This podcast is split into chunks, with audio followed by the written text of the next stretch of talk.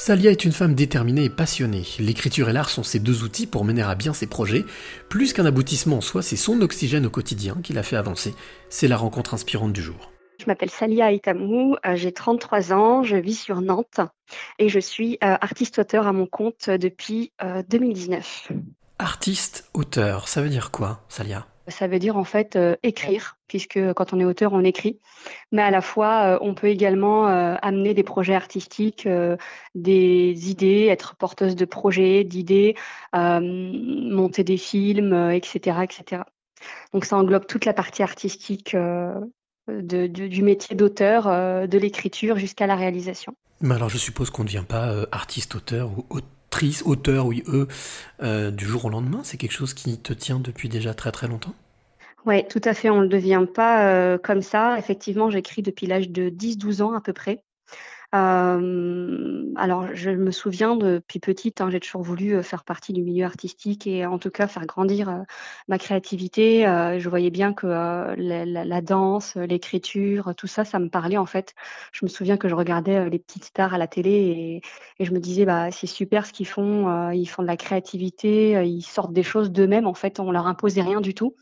Donc euh, c'est vrai que j'avais ce, déjà cette petite euh, cette petite chose là qui était vivante en moi. Et en fait euh, au fil du temps, en ayant également déménagé, j'ai fait mes études etc sur Bordeaux, ça m'a permis en fait de, de rencontrer des personnes qui m'ont redonné envie en fait de de, de, de sortir quelque chose de moi. Et, et c'est ce qui s'est passé du coup puisque j'ai eu la chance de connaître le pôle emploi spectacle sur Bordeaux à l'époque, donc on était en 2014, 2013-2014, euh, et c'est à ce moment-là en fait que, on va dire que la, grosse, le gros virage pour moi a été euh, a été pris, puisque c'est à ce moment-là que je sollicite le pôle emploi spectacle et qu'on et qu'on m'ouvre la porte pour pouvoir prétendre à des formations, euh, on va dire, euh, professionnelles, de manière à ce que je puisse euh, bah, connaître déjà mes capacités, mes points forts, les points faibles que je pouvais avoir aussi en termes d'écriture, de manière à pouvoir monter des vrais projets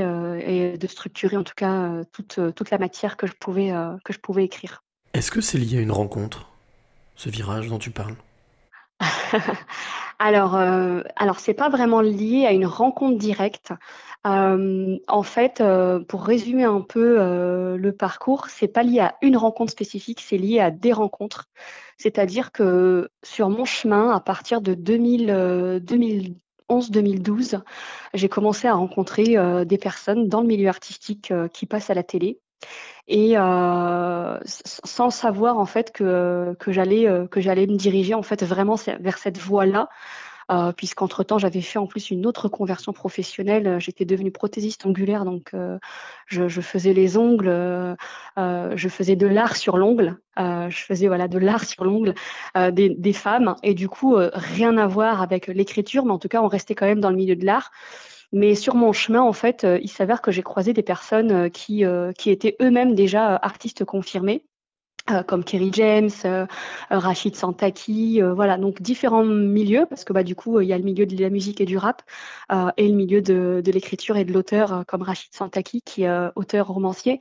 Et en fait, ces personnes-là, je, je, je, pense que je devais les rencontrer. Je, je, ça s'est fait naturellement, les choses sont faites comme ça, je devais les croiser et, en fait c'est toutes ces rencontres-là qui m'ont nourri et qui m'ont permis en fait de, bah, m'accrocher euh, à, ce que je fais aujourd'hui et de me dire que si je les croise et si moi la petite vendéenne euh, les rencontre, c'est qu'il n'y a pas d'hasard et qu'il y a quelque chose justement à, faire dans ce milieu.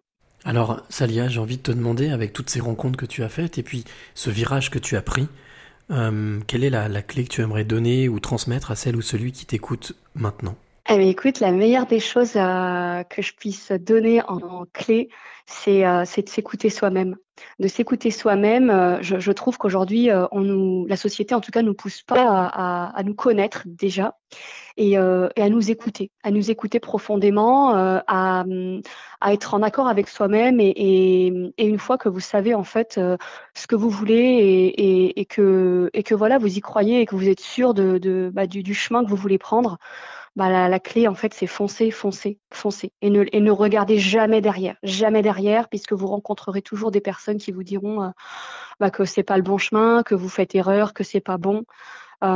après tout, les erreurs, ce ne sont pas des échecs, ce sont justement des expériences qui permettent justement de ne pas recommencer, on va dire, la même chose et de le, le réaménager d'une manière autre. Donc la clé vraiment, c'est foncer et croyez en vous. Croyez en vous, c'est la meilleure des choses que vous puissiez vous faire. C'est le meilleur cadeau.